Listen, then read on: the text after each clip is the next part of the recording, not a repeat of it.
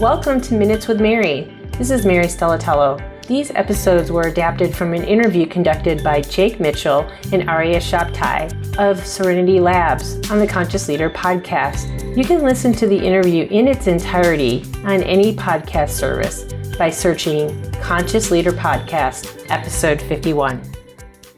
In this episode of Minutes with Mary, Jake asked me to tell my story of how I arrived at the place I am today with my business.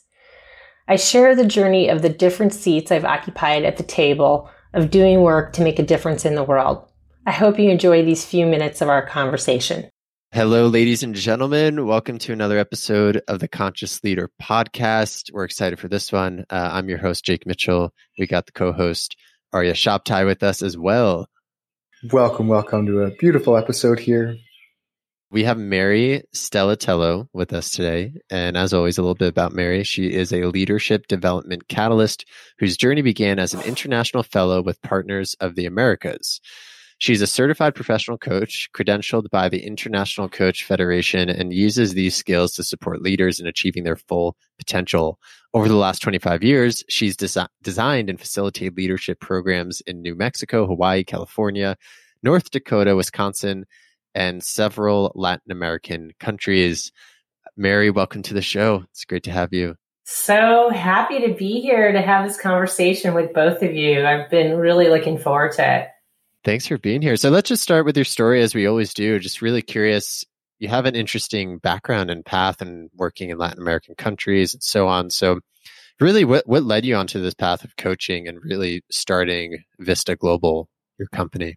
As most paths are, it's never a straight line. But I learned early in my career that every every stepping stone is the right stone to the next chapter. My career actually, you know, started with my family business. I grew up in a family business, so I learned about leadership as a 10 year old, as a, you know, nine year old, you know, wandering about my, my dad's restaurant and became involved in being, uh, you know, in managerial positions at a really young age. I was a manager at 15 and that was also when I started to really have the opportunity to engage with other cultures. You know, I spent a lot of time in, in the kitchen and, you know, met people from the Middle East, met people from Latin America, and really, you know, really piqued my curiosity around, you know, different cultures. And my career in, in nonprofits really started in the 20s. I was actually in graduate school and my first position was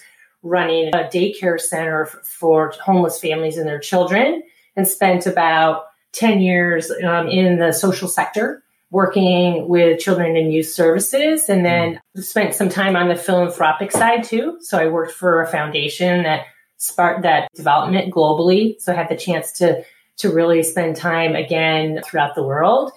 And my last nonprofit leadership role was running a youth exchange organization that brought young people from all over the, the world into the United States for a high school exchange experience. And so at that point, I knew I wanted to continue to work in the social sector, but from a different lens or a different seat at the table and started uh, working in consulting to nonprofits and socially minded businesses. I actually had a stint with a national consulting firm for four years and then stepped out on my own and about almost 10 years ago, about 2010 and started Vista Global coaching and consulting at that point to really kind of continue to be in this space of, of people who are committed to making a difference in the world, but from a different seat at the table.